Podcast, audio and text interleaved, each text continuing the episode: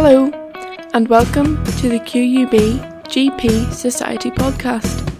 This series is entitled Common Conditions in General Practice and is aimed at medical students. We will be discussing some of the most common conditions that you see in a primary care setting in terms of their pathology, presentation, diagnosis, and management. Don't forget to subscribe to our podcast so that you can see all of our latest episodes and also check out our society on social media so that you can keep up to date with news and events. But for now, on to today's episode. My name is Emma Warnock, and I am the Treasurer for the QUB GP Society. Thank you for joining our podcast. Today's topic is Type 2 Diabetes mellitus.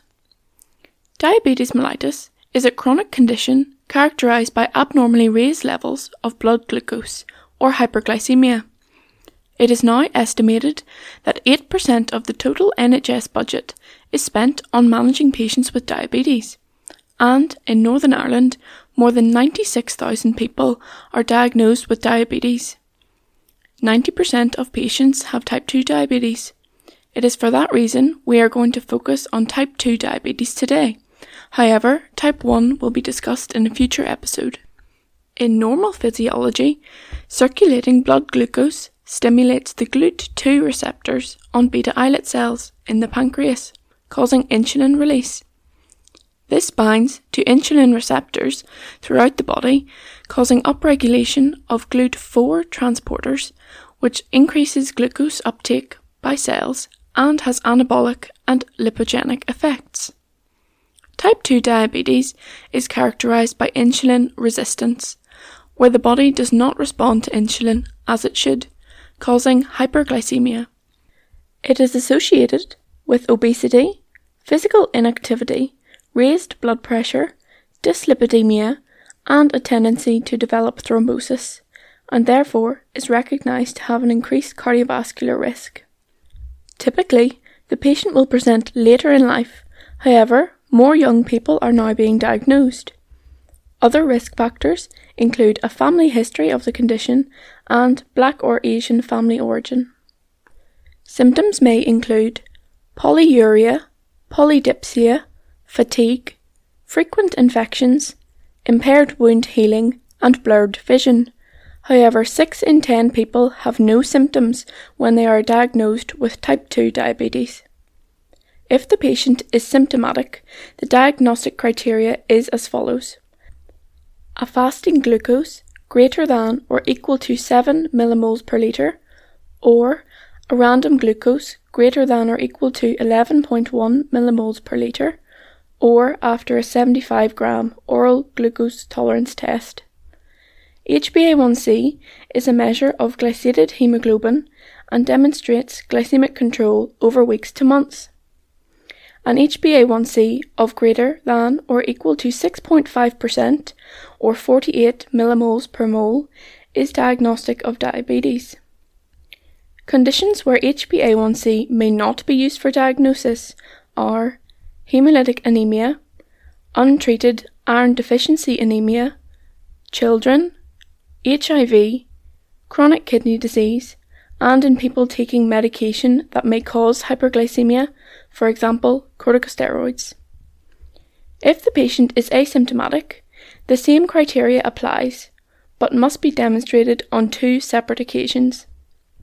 I will now talk about other useful definitions surrounding blood glucose measurement.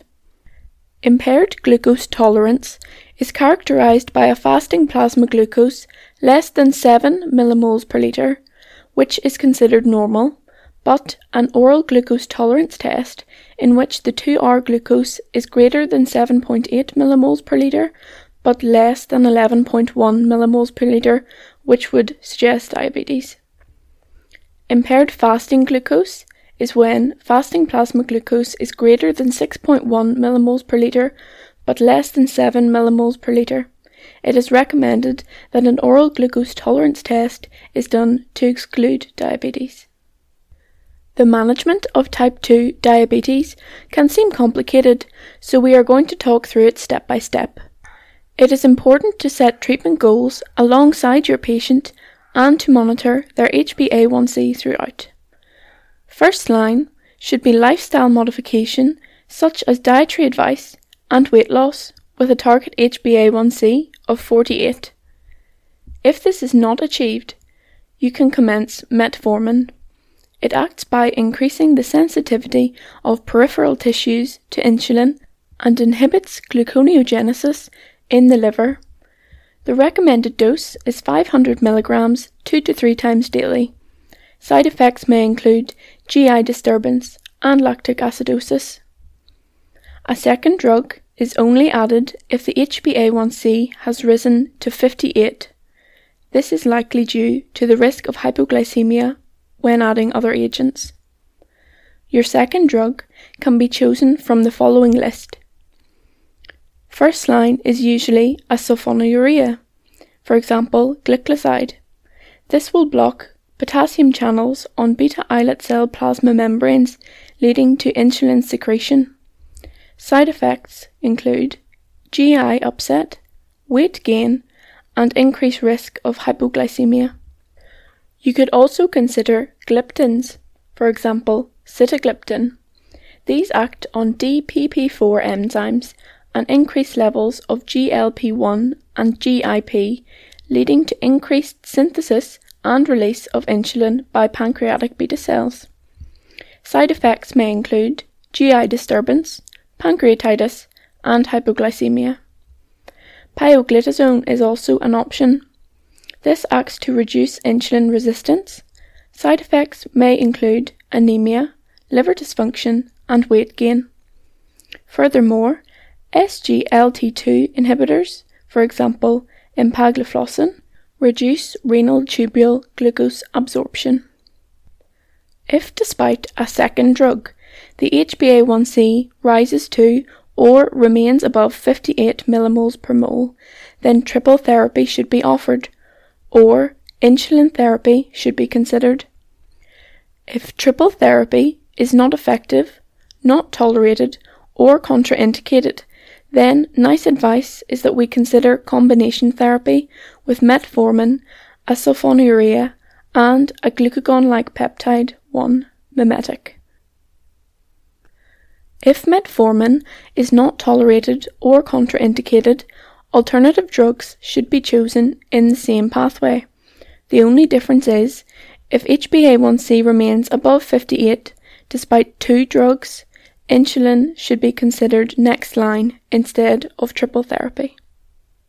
Self monitoring of blood glucose levels is not recommended for adults with type 2 diabetes unless the person is taking insulin, there is evidence of hypoglycemia, or the person is at risk of hypoglycemia whilst operating heavy machinery or driving, or if the person is pregnant or planning to become pregnant.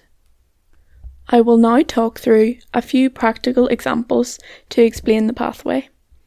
For example, you review an established type 2 diabetic on maximum dose metformin.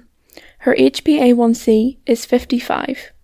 You do not add another drug as she has not reached the threshold of 58 for further drug treatment. Another example would be a type 2 diabetic found to have an HbA1c of 62 at an annual review. They are currently on maximum dose metformin. You should add a second drug treatment, for example, gliclazide. We will now move on to discuss diabetic complications. One in three people will have diabetic complications by the time they are diagnosed with type 2 diabetes. These can be categorized into microvascular, and macrovascular complications. Microvascular complications include diabetic retinopathy, for which the patient requires annual screening, diabetic nephropathy, and peripheral neuropathy. Macrovascular complications include MI, stroke, peripheral arterial disease, and diabetic ulcers or amputation. As part of management, cardiovascular risk factor modification should be considered with respect to managing hypertension, offering an antiplatelet if the patient has existing cardiovascular disease, and offering a statin if their Q risk score of a cardiovascular event in the next 10 years is greater than 10%. During long term management of their condition, it may be appropriate for a patient to visit their local GP practice nurse, a specialist diabetic nurse, or a podiatrist for education, monitoring, and treatment of their diabetes and its complications. In summary, type 2 diabetes mellitus is a common condition characterized by hyperglycemia. It is usually, but not exclusively, seen in overweight, older individuals who may be asymptomatic. The diagnosis is confirmed using blood glucose and HbA1c measurements. If the patient is asymptomatic, two abnormal results are required. It can be managed conservatively with lifestyle advice or, if required, with drugs such as metformin, glipizide, sitagliptin, and pioglitazone. Insulin therapy may also be offered in severe cases. It is associated with microvascular and macrovascular complications which should be monitored and managed alongside a multidisciplinary team. We hope you have enjoyed today's podcast. Don't forget to subscribe so you don't miss out on future episodes. If you have any ideas, suggestions, or feedback, don't be afraid to get in touch with us via email at gp-soc at qub.ac.uk